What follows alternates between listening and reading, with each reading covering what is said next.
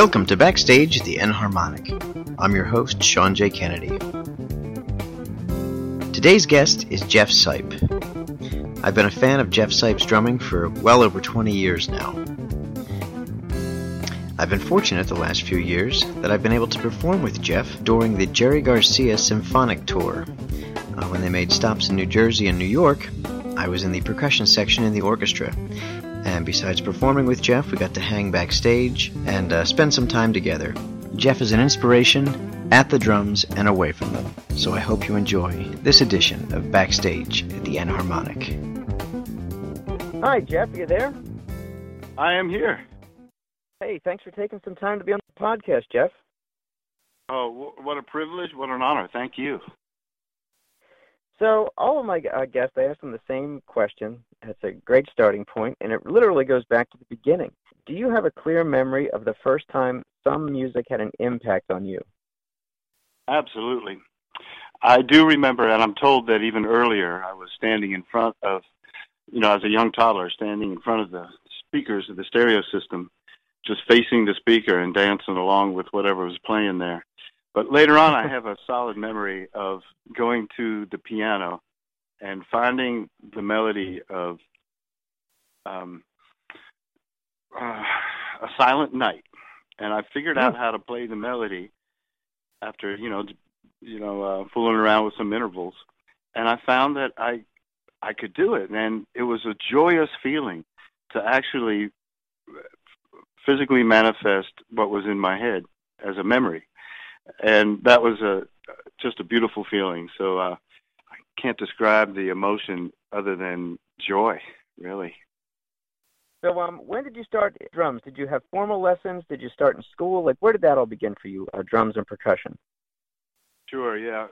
When I was ten years old, my family moved to Frankfurt, Germany, because my dad was stationed over there, and so I was in the sixth grade, and they were starting a band.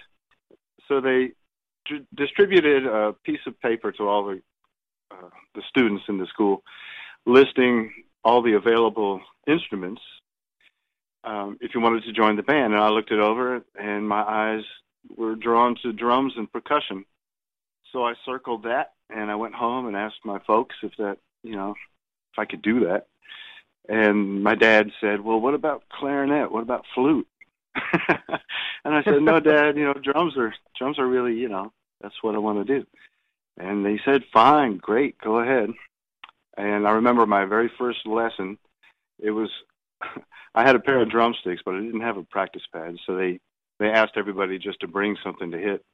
And so my mom gave me the cutting board that she used in the kitchen. it was a small one. So I brought that, and that was my first practice pad. Um, the instructor found a room for us and the first thing I learned was the grip, how to hold the sticks, and how to let the stick bounce by itself. Before any strokes or any music or anything, he just wanted to get me to feel how the stick rebounded in my hand against the, the, the playing surface. So then we went to double strokes, and I found that the stick really could play itself if you let it. And that was my first insight into technique and that's how we started. And it was a really joyous experience too. Um, it was kind of magical. I don't know why, but I, I I saw the magic in it. And so then they gave me a practice card, and the practice card had the days of the week. It was green, rectangular practice card, and I was asked to practice 10 minutes a day. And I went home and 10 minutes went by so fast, I said, well, I'm just going to go the extra mile and go 15 minutes. so I put I put the extra time in more than I was asked to do, and I I found the joy in that. And then I was off and running. Um, we were staying in an apartment complex where the neighbors had an older uh, older son that had a drum, and he wanted to sell it. It was a snare drum. I think it was an old Ludwig, and so I asked my mom and dad if I could get that drum. And they said, "Well, you'll have to work for it." And I said, "Okay, great." And they they assigned me a task to sweep the stairways every day, and I would get uh, ten dollars a week for that. So I put five weeks into it, and he sold me the snare drum for fifty bucks. And um, my dad saw that I was interested and serious about it, so I asked for a drum set, and he said, "Well, let's wait. You know, do a few performances at school, and if you if you stick with it, and if you're serious, we'll consider it." And really, just a, a few a few weeks went by, and he took me to the drum store.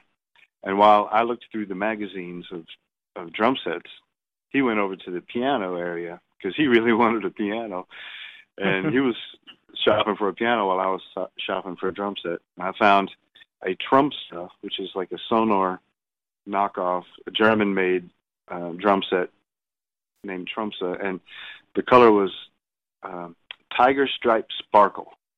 And he kind of laughed at it. yeah, yeah, it matched the seat on my Sears bike. it's the same kind of finish, and uh, I was just so so happy. And my dad got what he wanted. He got a piano, and I got a drum set, and that's kind of, that's how it all started. Do you still have any of those original instruments that you got as a child? No, I've I uh, I sold those and upgraded to a Ludwig when I came back to the states. In uh, I guess I was start I was starting ninth grade, uh, high school, and so I got a a Ludwig. It was a it had already been owned previously, you know, three other owners, and it was not in great shape, but it was a good deal. And it was mm-hmm. pink champagne sparkle, and I loved that drum drum set. And then over the years, by the time I had graduated, I had stripped off pink champagne and brought it, found out it was pine wood underneath it, and lacquered those, and I had a natural stain, and it was new to me again. Mm-hmm. Yeah. Yeah, I did the same thing in high school. I ripped off the covers and I stained it because I wanted a new drum set. So there it was. there it was. yep. Now, when you first started over in Germany with lessons, uh, were you playing match grip or traditional? I was playing traditional grip. That's the way I was taught. But in the first few weeks, I switched to match grip because my mentor, Tommy Belt, who was a year older than me, had long hair. He was playing in a rock and roll band and had a girlfriend. Was playing match grip, and I wanted to be like Tommy Belt. And he said, you know, Billy Cobham plays this way. Oh, who's Billy Cobham?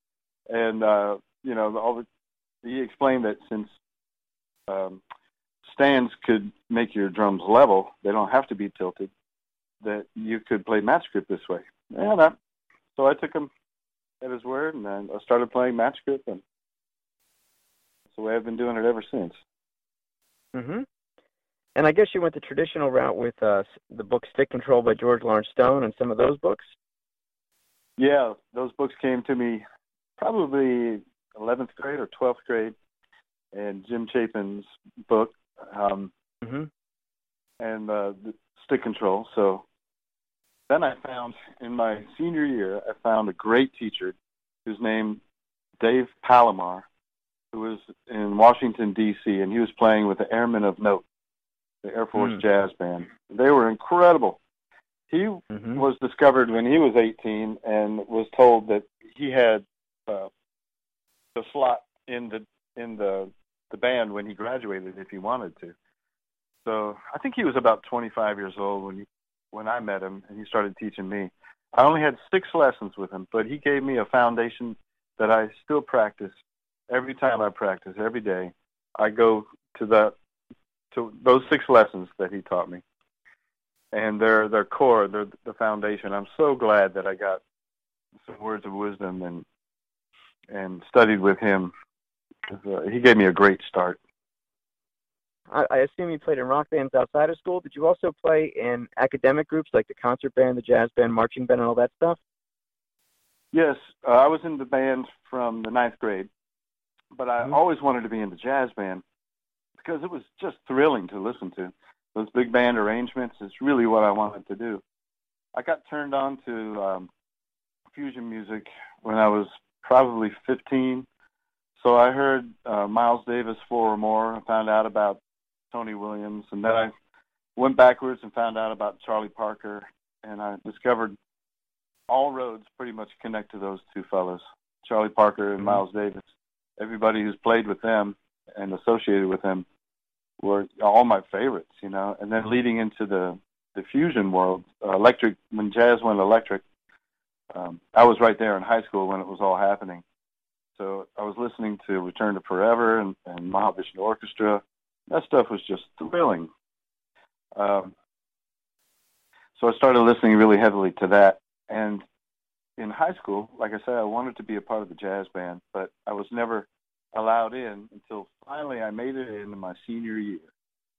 And so there was already a drummer ahead of me that was a really good reader. And so he was given all the best charts, and the, he was the first choice for the band, and I was the second guy. And we were playing a Stanley Clarke tune in 5 4 off of his first record, and I think it was called Children of Forever. I have to go back and find that. And it was in 5 4, and we were rehearsing, and it was a real dynamic chart, so I could really lean into it pretty well. And I remember we had a tri state competition between, uh, you know, I was in school in Fairfax, Virginia. So we had uh, D.C. not in Maryland. I, I forget, but we were up against Langley, high school jazz band, and they won just about it for the best in the area. So I was really excited to be there. I remember playing this chart, and the band director, who didn't have full confidence in me, it was kind of like Whiplash. If you've ever seen the movie Whiplash, yeah, it's about as almost as intense as that. Not quite, but very serious, you know. Yeah. Do great for him. But I was determined to make this performance all. I remember lifting the band, particularly in one section where it got dynamic, and I had a chance to lift the whole band up during a solo. And I went for it. And he looked over at me with a combination of concern and delight and surprise when I started digging in, you know. And uh, so it was a great performance. I thought I, thought I did okay, you know.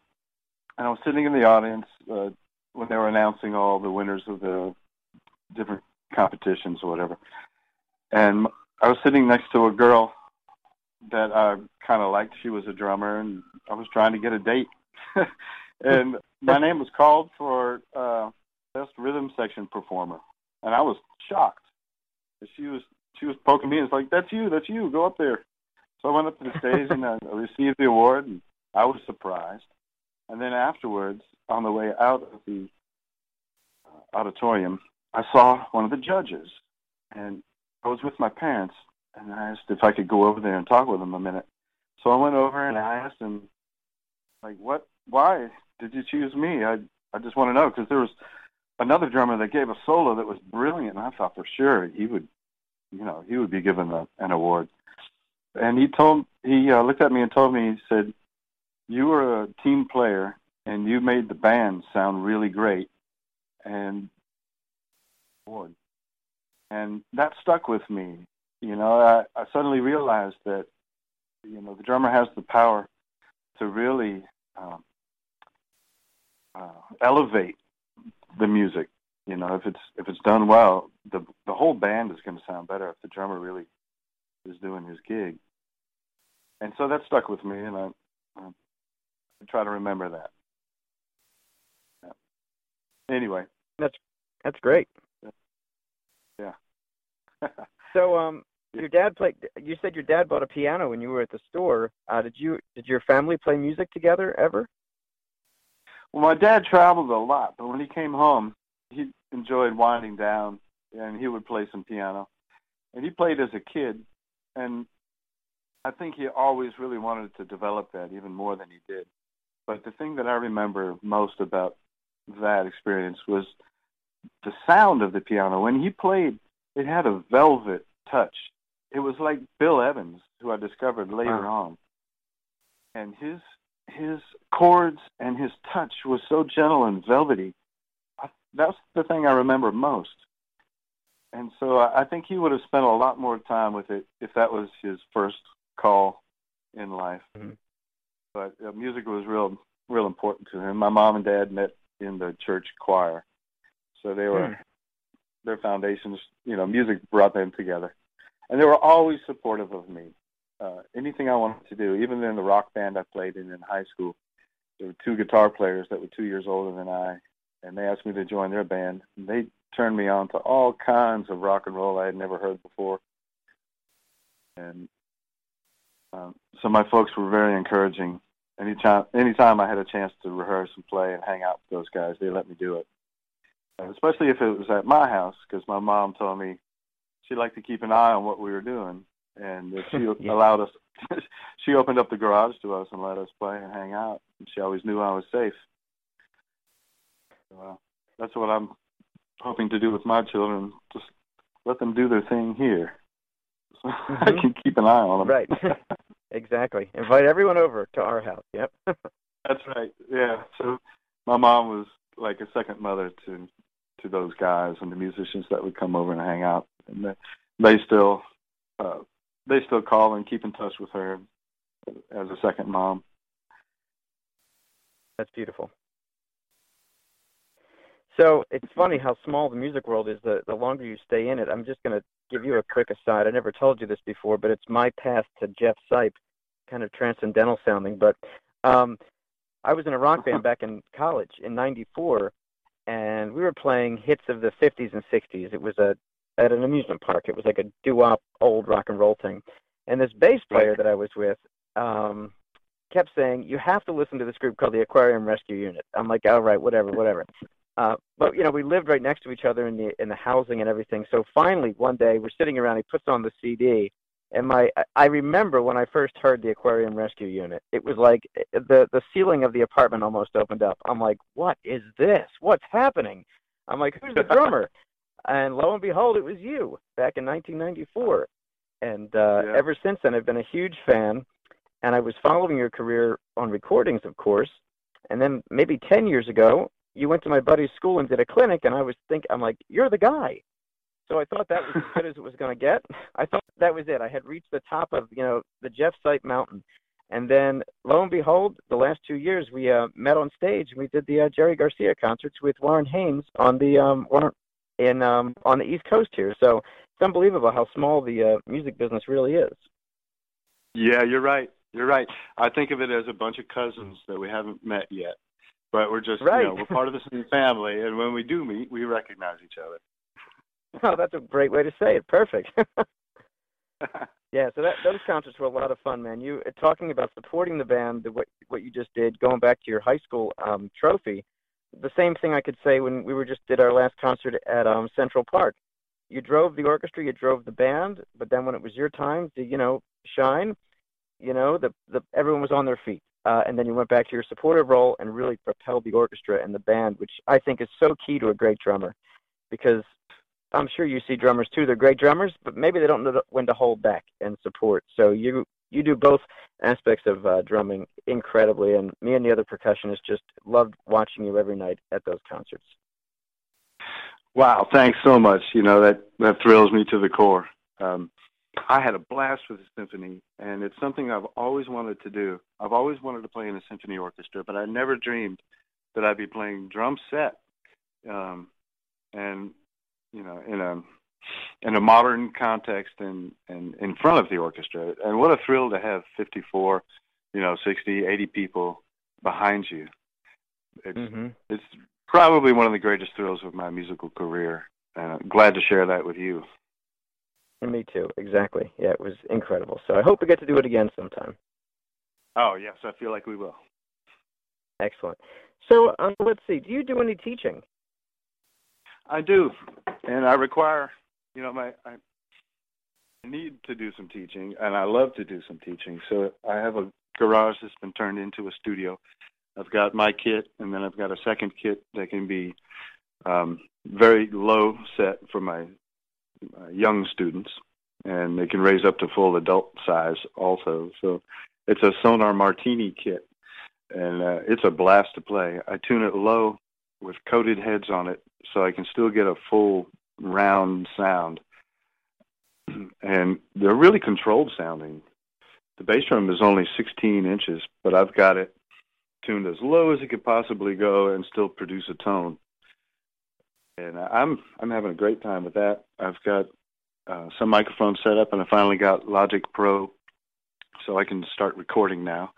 I've got a few drum tracks that uh, I'm working on, and that uh, you know, teaching for me is is really a sacred thing, it, and it's so beneficial, not only to the students but to me too, because uh, when you're teaching, you have to describe what you're playing, and if you have to describe what you're playing, you have to have thought about it and know what you're talking about and know what you're trying to deliver. So it's a challenge for me to teach because it it forces me to clarify my thoughts and my technique and my demonstrations.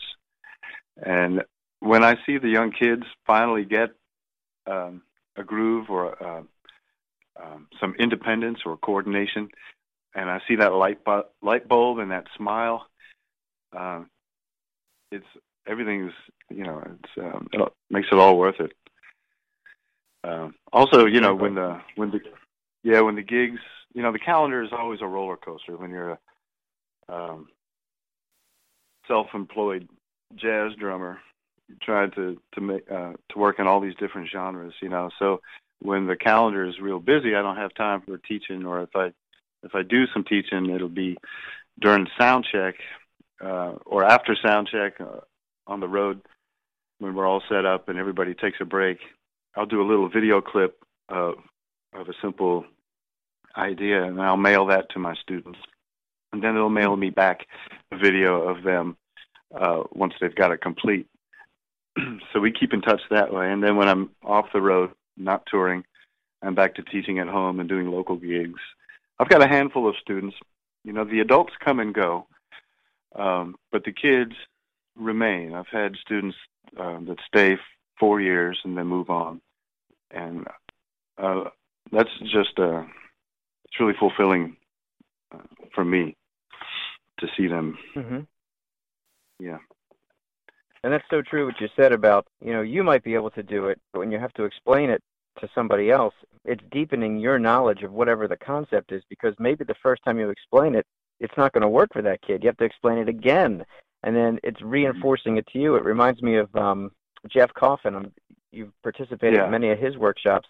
When he compares it Yeah. to a tree, you see the tree, but the roots are under the ground. They're just as big as the tree or bigger. So the whole teaching thing Mhm. ties into that, which is wonderful. Yes, yes, yes. Jeff Coffin is a deep fella. He um, hmm he really understands uh, education, and but he combines spirit with it. So it's it's never just academic. It's always got. He gives you food for thought, and and even above that, he gives you uh, the demonstration of how joyous it really is. He laughs, and he's serious, and then he laughs again. You know, so it's uh, hmm he represents music very well, I think, in all its aspects because uh, everything from a joyful noise all the way down to your individual practice uh, on specific techniques, all of it, you know, is serious and uh, inspiring at the same time. I say inspiring because word spirit is lives inside that word. So uh, combining uh, your aspirations and your spirit and your your technique and your devotion and love to music.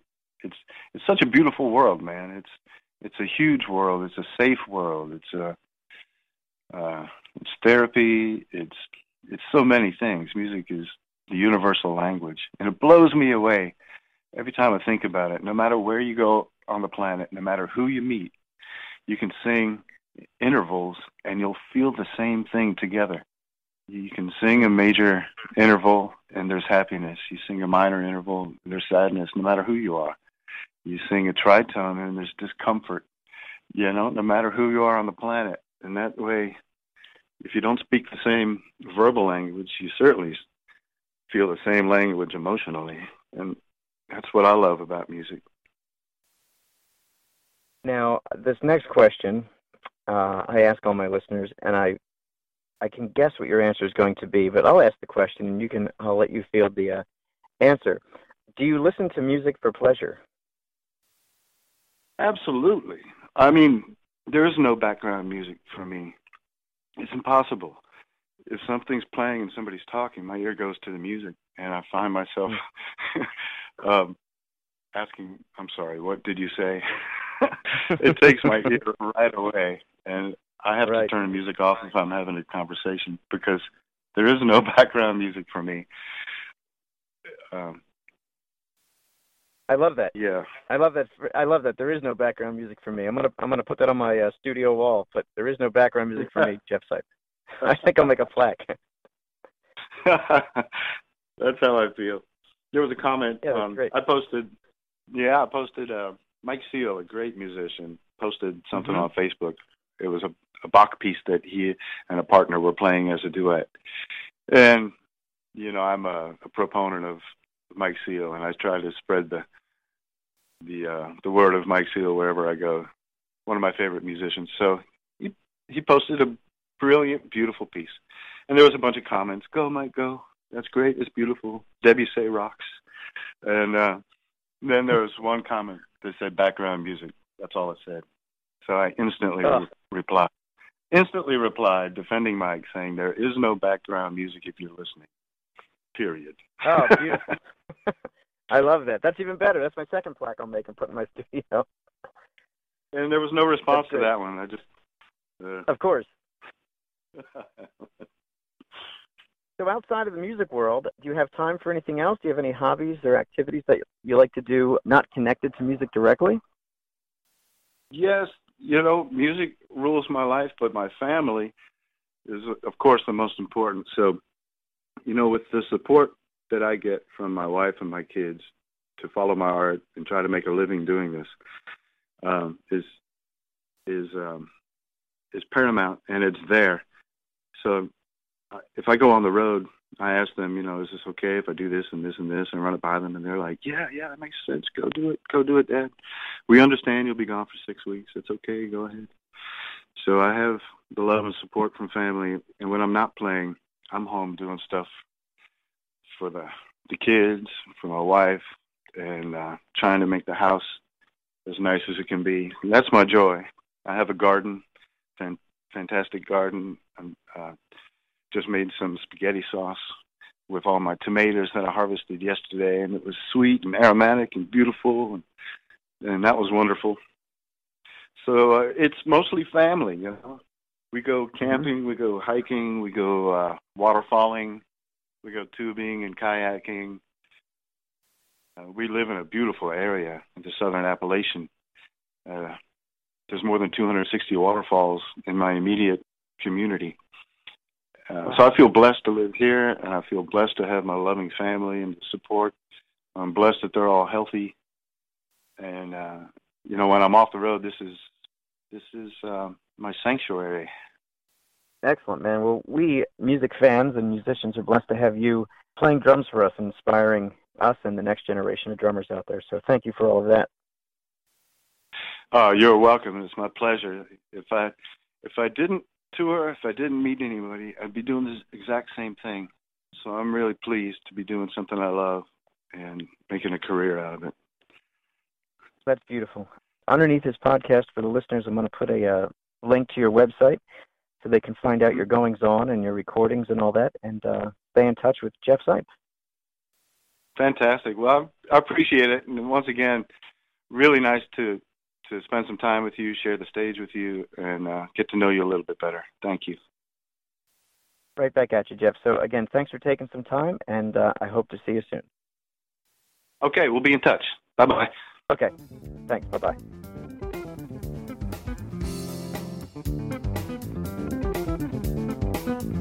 Today's soundtrack was provided by the Jeff Sipe Trio. Please visit Jeff's website to download a copy for yourself. Thanks for listening.